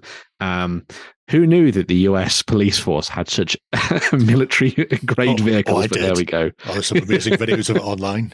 There, there's Yes, like a couple of um, stoners Yeah. in a car. and I'm going to say stoners, they could be surfers, who knows? But anyway, one of these pull Yeah. up alongside them and the wheel's about the same height as their car. And it's just going, dude, dude. Oh my God, dude, look at the size of that dude. And I can't remember the name, so I'm just going to substitute Punxsutawney for it. it. Is Punxsutawney gone so bad that we need one of these? It's like, wow. So it must be a little uh, hole in the hedge Yeah. type of town. But anyway, yeah. they Um, are amazing. Yeah, so you got those, but then obviously you need some criminals for them to go up against. And so, as well as the SWAT team, there's also this set, which I think is the best of the three that's got Mm. released as part of this new set. So this is the um, the heist crew. So if you're going to be going and diving into like a proper Hollywood style affair on the tabletop, these are the the team to pick up. I love the suits. I love that Mm. they've got a little bit of swish to them, Mhm. carrying a whole host of pretty badass criminal weapons. They've even got the duffel bag in there as well. Mr. Pink. Um, yeah, yeah. So if you're going to be running uh, a proper, awesome, maybe even Hollywood stylized um, game of uh, Spectre operations, this is the way to go. Um, I love the idea of maybe you actually play as the heist crew Mhm. and you're trying to get out of the bank with all the money and then the the GM is playing as the SWAT team who's Yeah. trying to hunt you down, so you don't actually know where they're coming from, and then you have to try and like get out into the streets, fight your way through cars and all sorts of different things. really nice way of inverting it because generally Spec Ops Yeah. plays with an umpire, somebody doing it. So you- you're normally breaching and going in, and you don't know where people are going to be.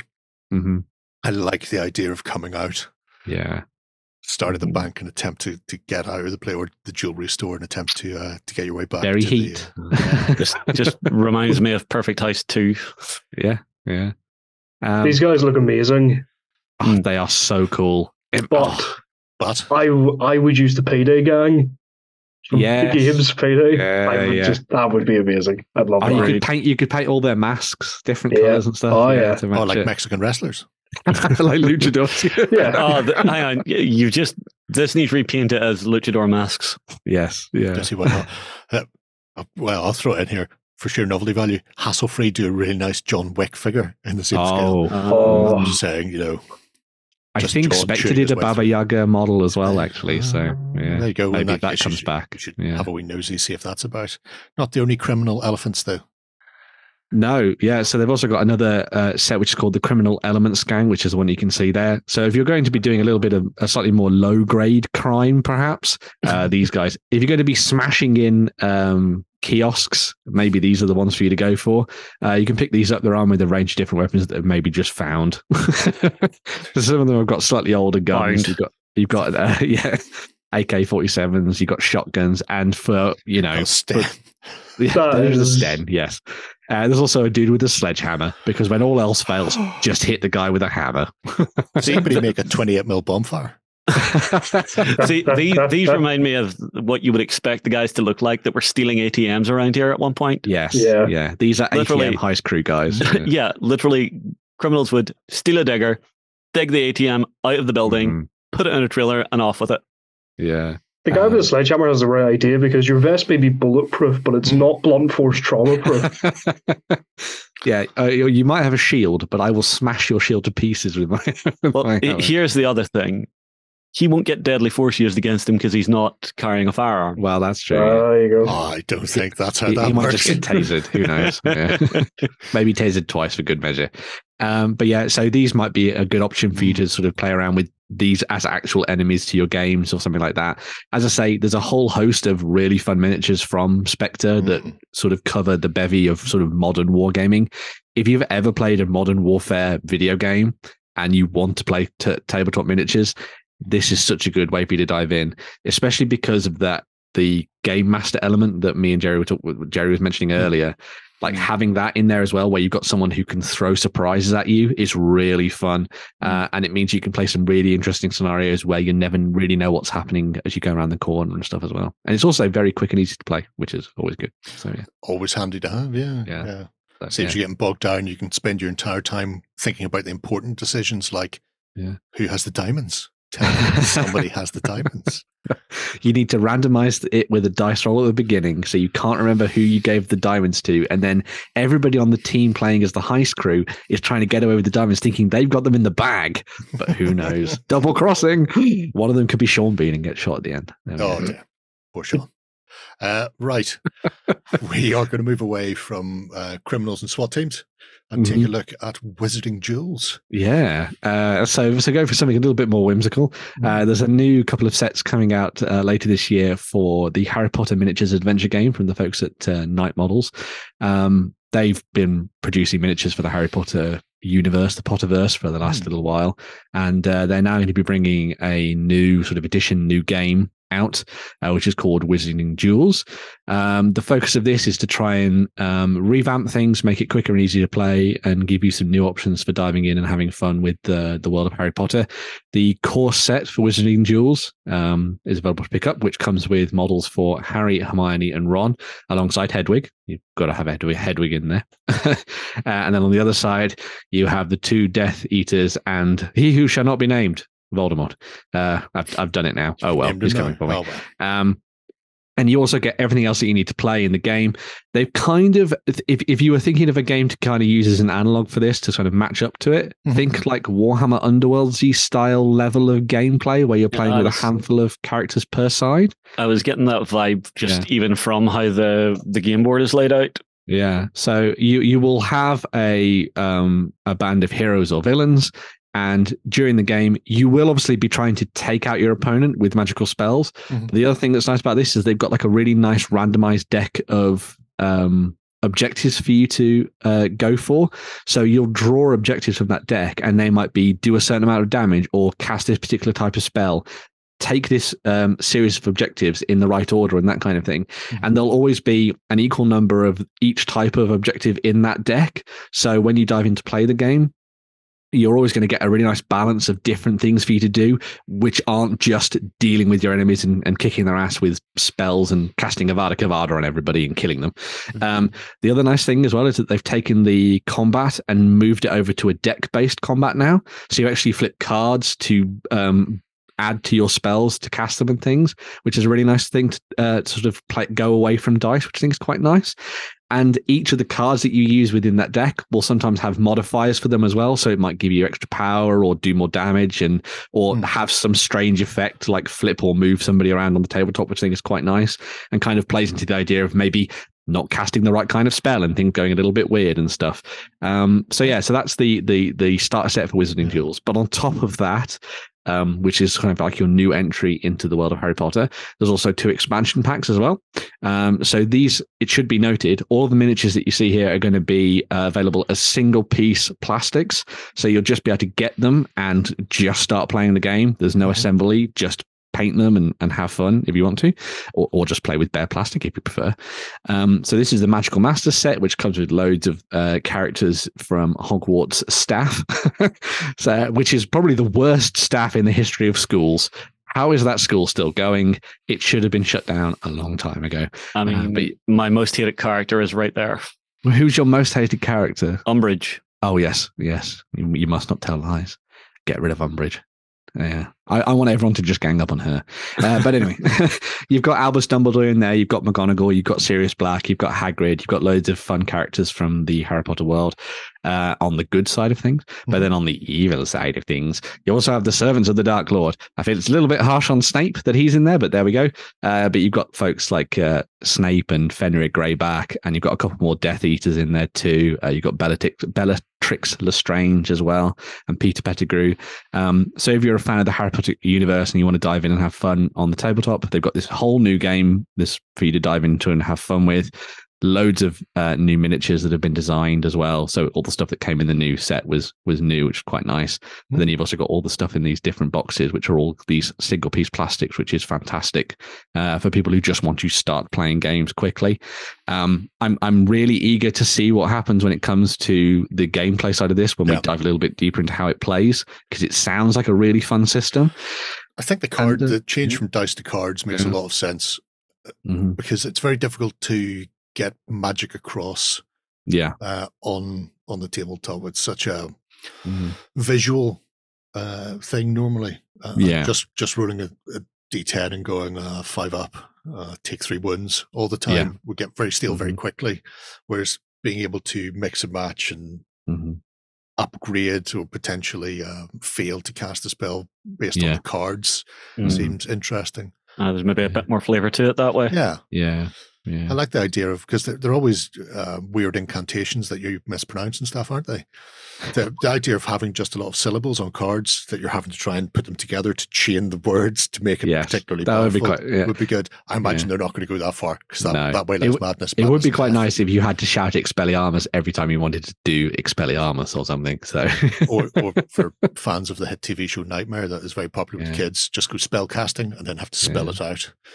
Uh, we al- we already know what uh, Jerry's Patronus would be, and it would be a squirrel. So that's already sorted. I want to know So, who's the Mandalorian bat? that that's a snitch. So it's, Oh, okay. Yeah. I, mean, I- Mandalorian bat. not not a Mandalorian bat. I was wearing a T helmet. as I do see it now, and I will never unsee it. Oh, okay. this is the way. No Yeah. Mandalorian bat for me then. Okay, Yeah. well, Uh, yeah, check out for that. Uh, Yeah. Pre-orders available now. We'll be coming out later in the year. So yeah. All right, we have one last news story. Mm-hmm. 'Cause That's very very interesting. Ah, that's what you did there. Yeah, Jerry, really. Jerry, oh, your levels of happiness. Yeah. Um, so uh, a couple of weeks ago now. Um, we didn't get to talk about it last week because we were doing the Spring Clean Challenge, which is infinitely more fun. Important. But uh, yeah, for those who want to play uh, the Horus Heresy, but on a tiny, tiny scale, uh, Legions Imperialis was announced for um, uh, the Warhammer Worlds. Um, so this is a essentially a new take on the Horus Heresy, but also an old take in many ways. Um, this is them sort of embracing the idea of epic. Um, but uh, in the scale matched to Adeptus Titanicus and Aeronautica Imperialis, those games are around 8 mil in scale. The Mhm. old Epic was obviously about 6 mil, so this has obviously been changed just slightly. Um, but again, obviously, the other big focus of this is that it's not being played in the grim dark future of 140,000, it's Mm. being played in 30k, so the Horus Heresy. Um, you can get yourself the big new set for Legions Imperialis very soon. Actually, I think it's about August by the time this lands, which is quite, you know, not only a month away. Uh, and inside the set, you're going to get a whole host of new miniatures. So for the Space Marine side, you've got, well, it's quite a few command squads, tactical legionnaires, assault marines, support legionaries, legion cataphractes, terminators, the temp- contemptor dreadnoughts, the Sicaran battle tanks, and the predators.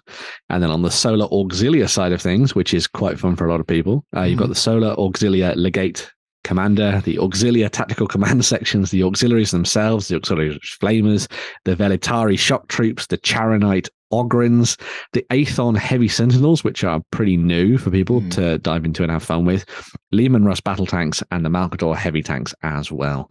Um, all of these can be used to create a single army if you if you want. So maybe you want to sort of pick up the Legions Imperialis set and be like, I'm just going to make an entire army out of this one box. Or you could split it with a friend and you could do a little bit of uh, mixing and matching and play around with a couple of Space Marines per side. Or even go with just all Solar Auxilia versus all Space Marines. You also get the two big Warhound Titans in the set as well, um, which will allow you to dive in and uh, and uh, use some Titan esque uh, bad assness on the tabletop. This also means, as I mentioned earlier, that you can use all the stuff from Adeptus Titanicus in this game. You can use all the stuff from Aeronautica Imperialis uh, in this game as well. So if you want to have drop troops uh, coming in via planes, then you can do. If you want to blast things to pieces with the Titans, you can do. Hmm. All of the terrain that was previously released for Adeptus Titanicus is also going to get re-released again, so you can get that a lot easier than this time around, and that will also be very good for playing six, uh, these epic scale games on the tabletop. Not six mil because it's eight mil now. uh, and yeah, uh, if you're looking to play an entirely different um, version of the Horus Heresy on the tabletop with huge battles being played out uh, between uh, armies of loyalists and traitors, you can now do that. Um, it certainly makes sense from a business perspective for them to do the Horus Heresy because it's a hell of a lot easier. you only have to make Space Marines and Imperial Guard or Solar Auxilia. You don't have to make lots of Xenos races. Um, Well, but uh, it'll be very interesting to see where they go with this in the future. So yeah. On that note, Mm. um, somebody had pointed out that the Xenos races for Aeronautica and I don't know if they did any for Debs Titanicus. They've all gone last chance to buy. Have they? Oh, Yeah. Don't want people playing with their 40k stuff. Can't use your Eldar. No. Mhm. That explains why I had a big order of Aeronautica Imperialis this morning, and it was all Xenos. Yep. That makes sense. Yeah. So Someone's stocking There up. we all of that's Yeah. been culled. Ah, uh, which obviously, if people were using that to play uh, games of Epic or whatever, um, mm, w- using some of the, the online um, rule sets that are out there, Yeah. or you know the, the Mhm. fan versions that have been maintained, uh, a big chunk of your capability is just being removed from you. mhm. Um, so yeah, interesting. No more aircraft for you. Uh, I understand why they're going Horus Heresy. Um, it, it's not going to be one of the mainline things. It doesn't cannibalize 40k because you're not Yeah. playing 40k. You're playing a different thing, and it means they can shoehorn it into Forge World and then go. It lives over there with the other Horus Heresy. mm. Uh, and if they get the uptake, then maybe they'll throw the gaming community a bone and move it into 40k at some point Yeah. and expand it. But otherwise, I mean, Horus Heresy does nothing for me. I don't care about it. Mm. Um, Horus Heresy in epic scale would probably be more interesting because the things that you shouldn't see on a 40k table, greater demons, primarchs, um, make more sense in Epic. Well, yeah, because it's Yeah, a at large scale, scale of battle. conflict. yeah, yeah, yeah. yeah, Um, yeah. So maybe that might be slightly more interesting, but I think it's Mm. the. Do you know where the Horus Heresy comes from? This came up in the um, uh, Talking Miniatures book.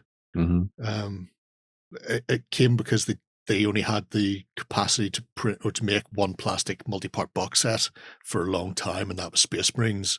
And everybody was buying Space Marines, and they needed a way to get people to play Space Marines against Space Marines.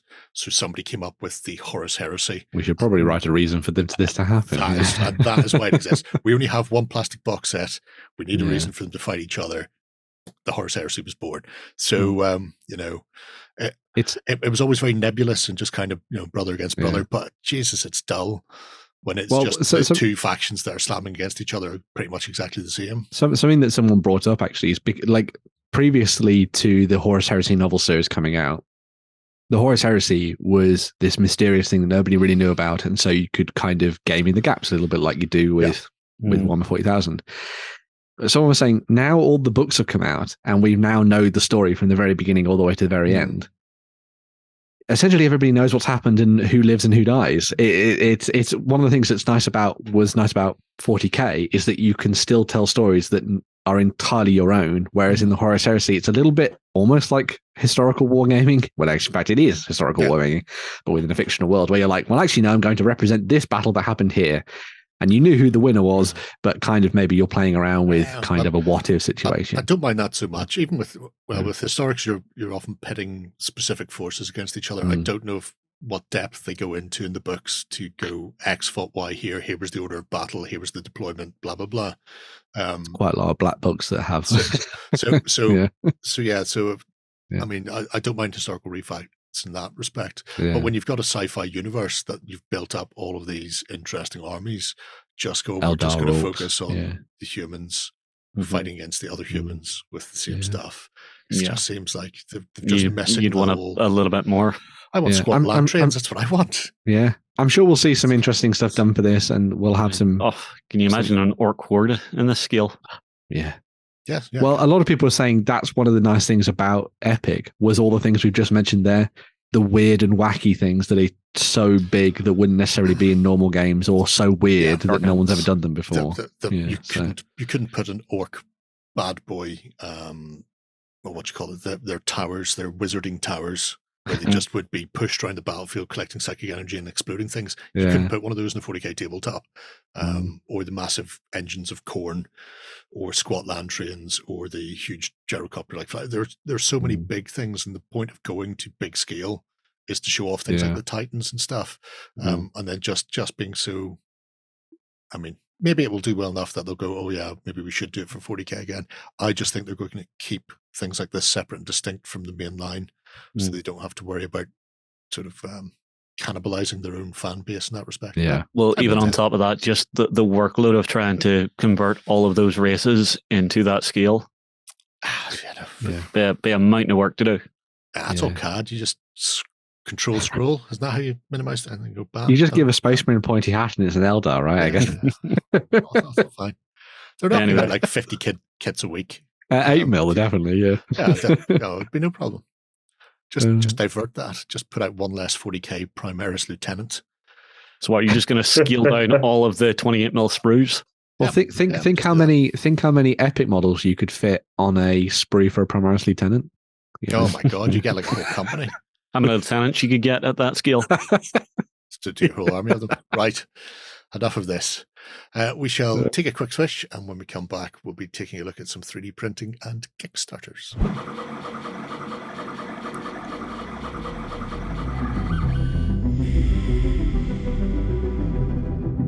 Okay, we're back to take a look at some 3D printing.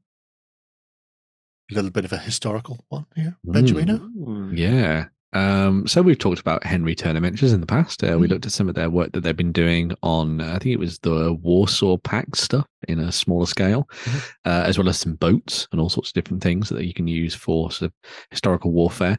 Um, but there's a Kickstarter coming up very soon, uh, which is all going to be focused around um, the Napoleonic era Mhm. and uh, fighting at Waterloo. So I thought it would be a fun idea to dive into what they have on offer over on MyMiniFactory, and also have a little bit of a look, a preview of what's coming up as part of the Kickstarter because it looks pretty awesome and it's very timely considering a particular movie has been uh, has been showcased on uh, the old YouTubes recently uh, with. Mr. Joaquin Phoenix in it. Mm. Um, so yeah, so Henry Turner Miniatures, um, they do a whole range of awesome 3D printable files for playing out lots of different uh, wargaming periods. Um, they've done a really nice range of stuff that goes from six mil through to 15 mil, which is quite nice. Um, and you've got loads of medieval stuff in there.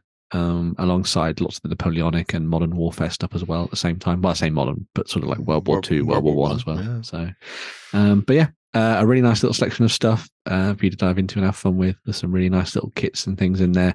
Of course, one of the nice things about 3D printing at this scale is that you're not having to worry about lots of bits. you kind of just print a, a bunch of miniatures and they come out as one, which is always nice to see. Yeah, Ooh, it's called that's a lot of crew. hmm well, all, all these guns probably required a, a specialist team more often than not. So, yeah. I say a specialist team. It's probably not just one guy with a wick. 150 of them. They'll keep those Yeah. We, we assured you that the ca- the bombard would work. It has no wheels. What happens if it explodes? What if it rocks back? I don't know. it shattered its casing and killed everybody around it. Oh, wonderful. That's, it's fine. Absolutely fine. Uh, but uh, yeah, it's a really nice little section of stuff that's been done um, for those kind of sallet helms. two scales, so kind of like six mil through to 15. What's really nice about the stuff that Henry Turner does as well is that it's all very well researched. So go, he's he goes into the the the books and everything like Hmm. that, and um, stuff from the period, and thinks about the kind of weapons that people would be using, the armor and and uh, and stuff like that as well, uh, to kind of bring you some really nice kind of varied forces to use on the tabletop. Um, the other thing is, is obviously like at that scale, you don't necessarily need a massive amount of detail in No. your miniatures, but Turner goes into the process of adding quite a lot of that anyway. You'll see that specifically it- when we look at stuff in the to period. But uh, Hmm. yeah, um, I, but I do like the chunkiness of the sculpts because at six mil, you want a bit of robustness, yes, Mhm. um, yeah, robustosity, as I Mhm. believe the phrase is. Mm, Because there's nothing worse than picking up a tiny little model that looks spectacular and it's all little bits going everywhere. And then Mm. all the little bits have gone onto the floor because you broke them off. yeah, That would be a sad panda. I do like that he's doing the the supports and stuff already in the main designs. hmm Uh, I guess that's just becoming more and more of a standard thing now.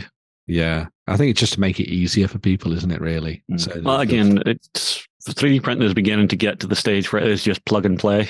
yeah, yeah. John's not special opening- anymore.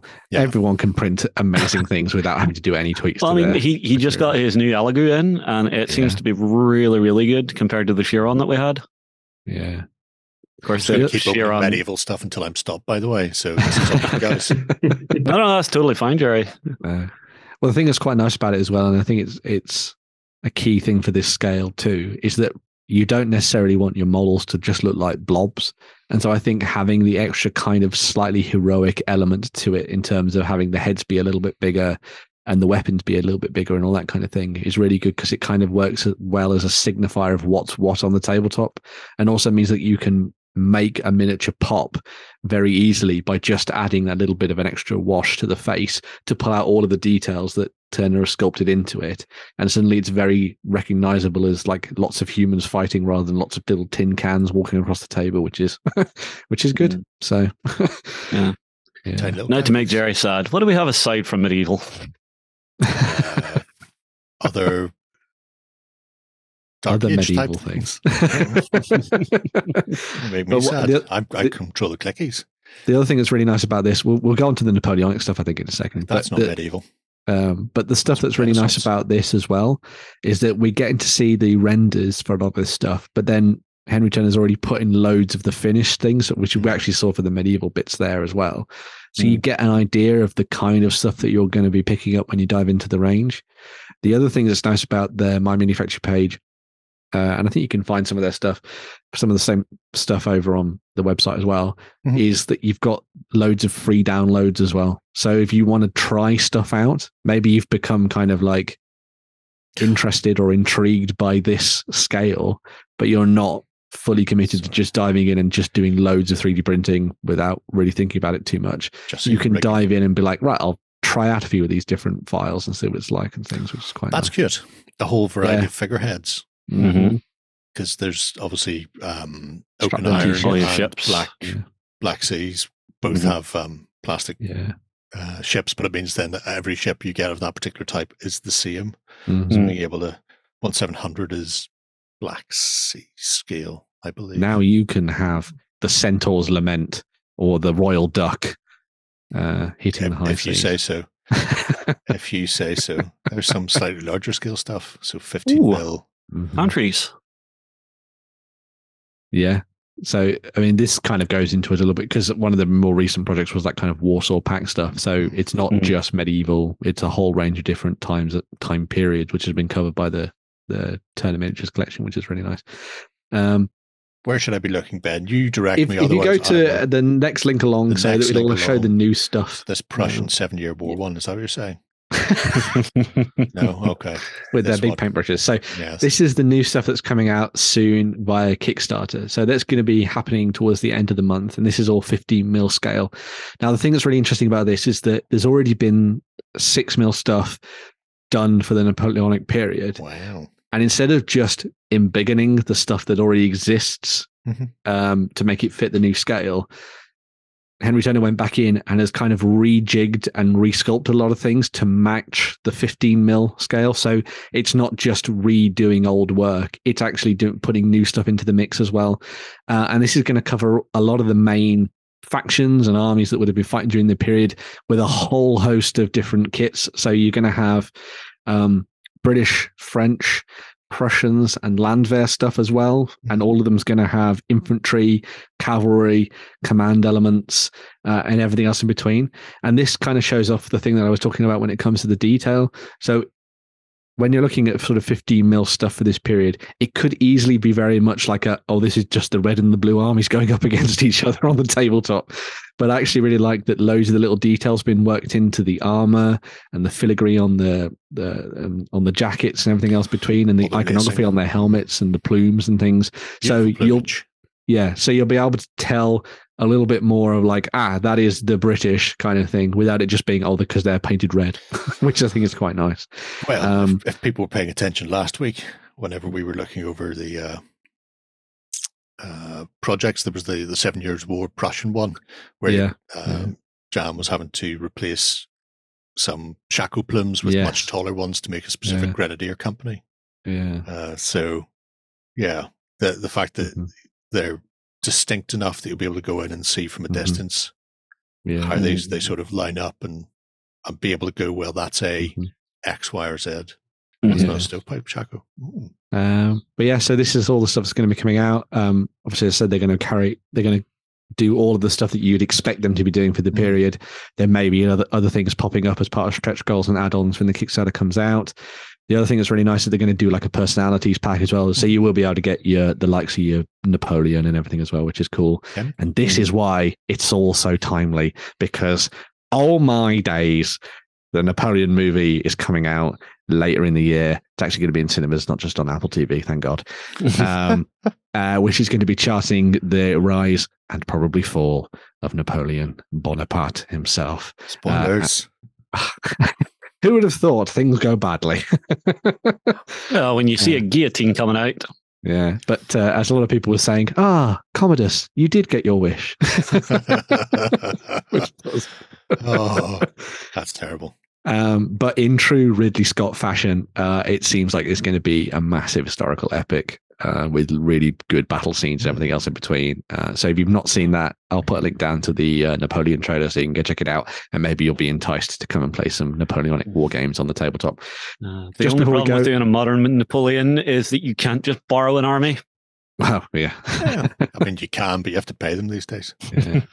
He hasn't said which period of Napoleonic War he's aiming for, has he? Uh, so it is Waterloo. So it is Okay, so it's the 100 specific years. Okay. Battle and stuff. So it's all focused uh, around that kind of thing. So it's it's the Oh, stuff yeah. that people will be very familiar with when it comes to the Napoleonic period. Um, but obviously, there's lots of mixing and matching you can do anyway. Cool. As I say, uh, I'll put a link in the um, doodly doo down below to the free model stuff as well. So if you want to go and check that out, you Yes. can. The free models for that Europe uh, Asunder Mhm. are available now. So if you want to go and check them out before the Kickstarter comes out, you can do that. So you can do some try before you buy, which is Test them So yeah, in advance. Yeah. He's even got a uh, snowman, the most important of all things in free bottles. Uh, in fact, I'll just show you that before we go away from it entirely, because you've got there's the Kickstarter samples. There you go. You can check those out. Bash bosh, Got a couple of officers, cavalry models, and infantry as well. and the snowman. Mhm. Uh, A Napoleon snowman. Capital Frosty. Capital Frosty. I mean, why would you not? You're Anybody- walking in the air, but that's anybody- you're hit by a anybody who's- I mean, anybody who doesn't replace Napoleon on one of the command stands with that, I mean, you're missing out. But there's he also would have been able to invade Russia. Uh, yeah, oh, you would have been fine. It's kind of cool that some of his ships are in there as well. yeah, yeah. So you've not just got little little kits; you can buy big ones. Seven So, Years War, mhm. shipwrecky things. That's all good. Mhm. Look, Yeah, seals. So you don't have to put those cardboard seals on the um, uh, Black Seas ones if you don't And want Mm-hmm. it's to. and I wouldn't. Yeah. Uh, but yeah, Yeah. interesting little pack. Nice stuff in there, including American Civil War. Shay. yeah. Mm. Mhm. We really need to put an order into Bacchus. We We should sort do. that out. yeah. Just get Uh, on Need to start this. Uh, everybody talk amongst yourselves. We're gonna have a look at Bacchus's website. Me and Shay's just gonna buy stuff. Yay! Right. Uh, before we start doing that, we have a couple Mhm. of Kickstarters to finish the show with. we do. First is yeah. a bit sword and sorcery esque. hmm Yeah, so Sword and Sorcery, which is the epic dungeon delving adventure game from the uh, folks at Ares Games, which has spanned multiple expansions and new quests, uh, is going to be sort of capping off its current um, chronicle, as it were, with an a sort of Cthulhu-based mythosy climax, which is always nice. Uh, so this new set is called Abyssal Legends. And this sees your immortal souls, who are your heroes uh, for the game, um, who are sort of ancient heroes of old who have been brought back from the dead to defeat new and deadly foes, uh, going up against something a little bit weird and wonderful with an elder element to it, as you can Yeah, see. don't worry about Tentacles and wings, tentacles and wings, boys.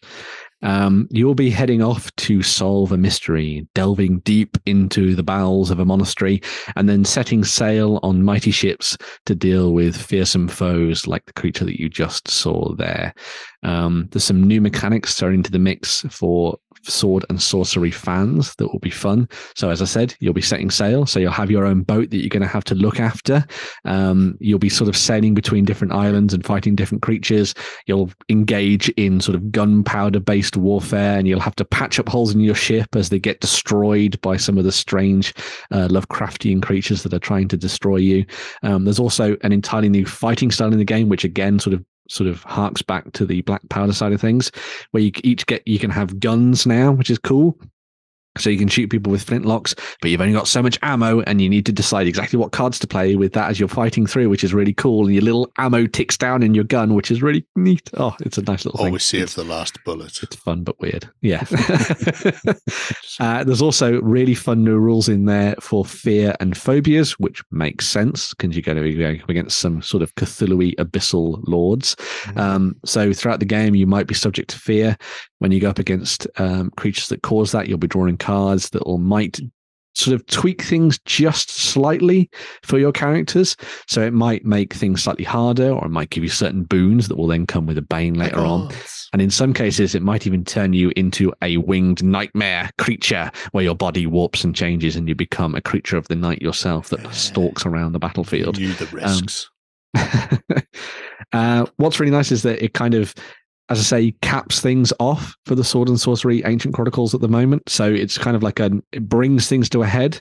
Um, and the Kickstarter allows you to pick up the actual Abyssal, Abyssal Legends box itself, or so, for example, if you have everything, but if you've never tried out Sword and Sorcery before, you can get everything as part of this campaign. So you can pick up the original core game as well as all of the additional boxes and expansions that have come out for it and everything else in between. So you get all the models, you get all the tiles, you get all the cards, you get all the characters and all their expansion stuff as well. There's even a glow in the dark abyssal lord with a translucent water base. Why wouldn't you want to do that? So you can play by candlelight. oh, I thought you were going to bring him to bed and use him to read books.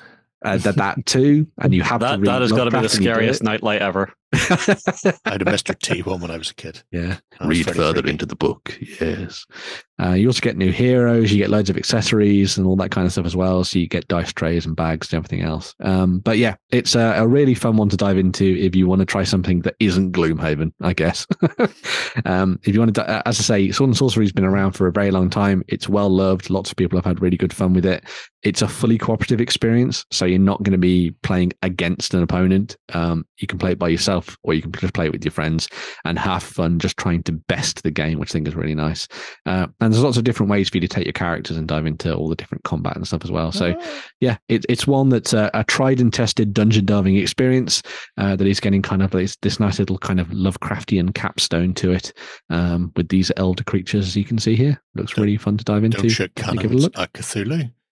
it won't do anything. It'll just make him mad. It'll just make him mad. You don't want just an angry I'm. Cthulhu. No. No, no. Although now I have so Hey There that would be- Cthulhu stuck in my head. You know, nothing wrong with that. Oh, there's Uh, social goals as well. Oh, Yeah. Ah, odd six, So six, six. Loads of things being unlocked for this one as it goes through. It's well funded, as you might have imagined. Uh, I think there's about 12 days left on this campaign by the time you're looking at it. Um, if you're already a Sword and Sorcery fan, it seems like a no brainer to come and pick this up and dive in a little bit deeper. Mm. If you're someone who's kind of on the fence about diving into something, good, but you want a big event game that you and your friends can play every couple of weekends during a month, uh, I definitely recommend coming to have a look at Sword and Sorcery because it's um, it's a it's it's it's a gem of a little game. So, well, a bit little game, gem of a big game. It's a big fat emerald. It's a monstrous thing. yeah, It's Right. it's a, a thing that we can't even comprehend Mm. with our use of Euclidean geometry. Uh, We Mm. need to move beyond that to actually uh, consolidate it in all forms. Um, Right, that is a massive one. We have Mm. one other little teeny tiny Kickstarter.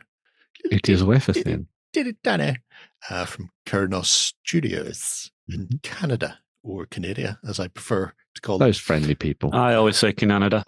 Um, Canada. So, this, um, which will probably surprise no one at all, um, comes via the medium of uh, confrontations online community. Um, so, the gentleman in question who started uh, Kernos Studio is just a huge fan of confrontation. And confrontation went away, and it was very sad. Sad times for all, but the community has kept it alive. Uh, and over the intervening years, uh, he's managed to um, contact and become friends with various members of the old Rackham design team, including sculptors, artists, painters, uh, and decided that um, they would revisit Aarklash and uh, do a range of um, hero figures for most, not all, I think it's most of the uh, factions. Uh, we're ignoring the humans because they're dull ones. Um, but they, they all get a new uh, heroic lady, hence Mhm. the matriarchs here. Mhm. Um, ignore that. So the matriarchs are uh, a select, selection of figures, some of which were sculpted for the original confrontation. Uh, we'll see some of those later on. Uh, other ones were commissioned specifically for the actual Kickstarter campaign itself. I will just say now, it is fully funded, and by fully funded, I mean everything they had planned to do is unlocked. There will not be anything else. So it, it, this is just a case of getting the word out there to people uh, The in focus case they are campaign. in case they're unaware that this exists, um, because there are some spectacularly nice figures which you can pick up as a, a bundle uh, for delivery later on this year, uh, or you can pick up the individuals. Um, And there's things like so you know creepy mid-Nor dwarves, um, Daïkinee elves, uh, massive jackal-like orcs, uh, things like this. Though the Uruk, which had been sculpted originally uh, and was never released. Uh, and there's even a uh, scorpion, so the second Ah. incarnation. So some of the heroes the, in confrontation, you've got incarnations where they sort of power up. So cool. And there was one of those had been sculpted as well, uh, and never made it into actual production. Uh, and she comes courtesy of the original sculptor. So uh, Stéphane Simon and um, Yannick uh, have been involved with this, and then people like some of the original studio painters, like uh, Terry, uh, Terry Henry. I want to say it is, but I don't think it's that because he's also a footballer. It might be that. Anyway, ignore it. TH Miniatures Terry, who was a studio um, painter for them, has come in and done some of the painted models. But you can see they're just dude. ab- yeah, well, sure his name's something like that. Only, only this one's much nicer. He didn't deliberately handball to knock uh, Ireland out of the qualifiers for the World Cup's comeback. Not over that one. It's still tender. Don't know why you bring it up. Right. But the figures themselves are absolutely beautiful. As you can see here, one of the little Kickstarter add-ons is a little tiny baby orkling strapped in a papoose on the back of Mummy as she's going. So most of the unlocks have been little things like that. So little add-on to the sculpt or a sculpted base to put under them. Um, but they've just got a wealth of detail, including those really iconic Rackham confrontation style symbols. So the the shield design that you would see on some of the the Cadwallon figures, or uh, the sort of Celtic leather slash metal work um, with the swirls and the patterns that you see on people like Isabel there, um, which would be handy for me. I don't know whether or not she's a giant. I never made a giant female, I don't think. Anyway, um, that aside, uh, eight currently plus a few add-ons, uh, and the add-ons have tacked in things like a uh, Cadwallon beggar. Uh, so if you're after things like maybe a, a, strange elf or a particularly creepy looking um, spider monkey elf, uh, they are just the worst. The beggar is beautiful though, as you can see there, hobbling along, begging bowl out, crutch under one arm, doing the Lord's own work. There she is, the uh, the long-awaited second incarnation of uh, Yaris. I think she was. Mm, I have nice. the the initial one. The initial one's a, a really nice model, but very static, very poised. Um, in comparison, uh, just there with dagger and little She's leaping crossbow towards you. pistol arm. Mhm. This one's just going absolutely boogly. Yeah. Uh, and when when you put it with some of the other um, Scorpion models of that era, they look absolutely clinker sham, as I believe they say in France. um, you can see there's also Sabertooth Tiger and the Orok. That Orok is amazing. He doesn't come with a base, unfortunately, but don't worry, I've got plenty of them. The So musculature is of amazing. in course you do. as well. Uh, it's gorgeous work, and I see you've already dove in on it. Oh God, yeah, yeah. It gets Jerry's seal of approval because it's Well- Rackham. So there was a couple of things about it. First off, it's Rackham. yeah. uh, or Rackham adjacent. It's so clear. It's it's about keeping confrontation alive. Mm. Uh, second thing was uh, Kernos Studios is is a very new group. uh, You know, trying to not encourage, but trying to promote confrontation and keep the game alive. And and it's one of these companies where there are figures coming out that that are you know introducing people to the the concept of confrontation um and they're just gorgeous miniatures but also he has plans so the idea is for this to be successful then move on and do some other bits and pieces and some of those are Oh. lurking towards the bottom so you get to see uh, some of the ideas or not ideas but bits and pieces that had been sculpted or were work in progress and then Big projects. the company Yeah. sort of, Hmm. you know Rackham went away so the fact that these will finally be released and it's it's kind of like myths and legends you know you hear tales of the original cipher model that didn't look terrible that uh, by all accounts John Stallard still um, you know things like that uh, these unusual could be weasels could be otters who knows uh, coming from the next the the next planned project um, but there's always talk of them and then you've got things like that. this there was a Mm. Titan undead dragon. Now th- they made two dragons. Rackham did a, a, a regular metal dragon that was about bigger than the, the sort of the standard uh, dragons of the day, but not by much. But they also did a resin um, dragon, which was absolutely phenomenal. Uh, the idea of somebody just going back and revisiting those and doing the the undead dragon in that style is just mind blowing. And then a cannon wielding Midnor um, Cyclops. Yeah, sure. Why would you not? The Midnor, their take on evil dwarves, which are not undead, but they are seriously bastardized and literally stitched together in places where parts of parts of um, one dwarf has been attached to other dwarf to make new dwarf or at least repair the, the damage done to the old one. So the Midnor were just such a bizarre voodoo like stitched horror coming at you. Um, so I just love the idea that they're going to come back. I never collected those. I collected the regular dwarves, but you know, it's never to say that the the board dwarves may get a, little opposing force in the future. So, yeah, I'm I'm really excited to see this do well, um, because obviously the Rackham name is gone, and people have attempted to do Kickstarters using that in the past and have fleeced the customers. Um, Keranos yeah. very specifically went, we don't, we want people, you know, we're part of the community. We want people to know that this is good to go. So their initial design work, all of the, the stuff in advance has all been done. The test, the master molds have been made, um, which is why I'm able to get one that will ship as soon as it finishes because obviously they can make so many from the master mold um, mm-hmm. to test them. So they had 10 set aside. So, it's just like it's literally there's 10 of these that we can ship out the door. The rest will be made after the funding comes through and they, they get the production lined up.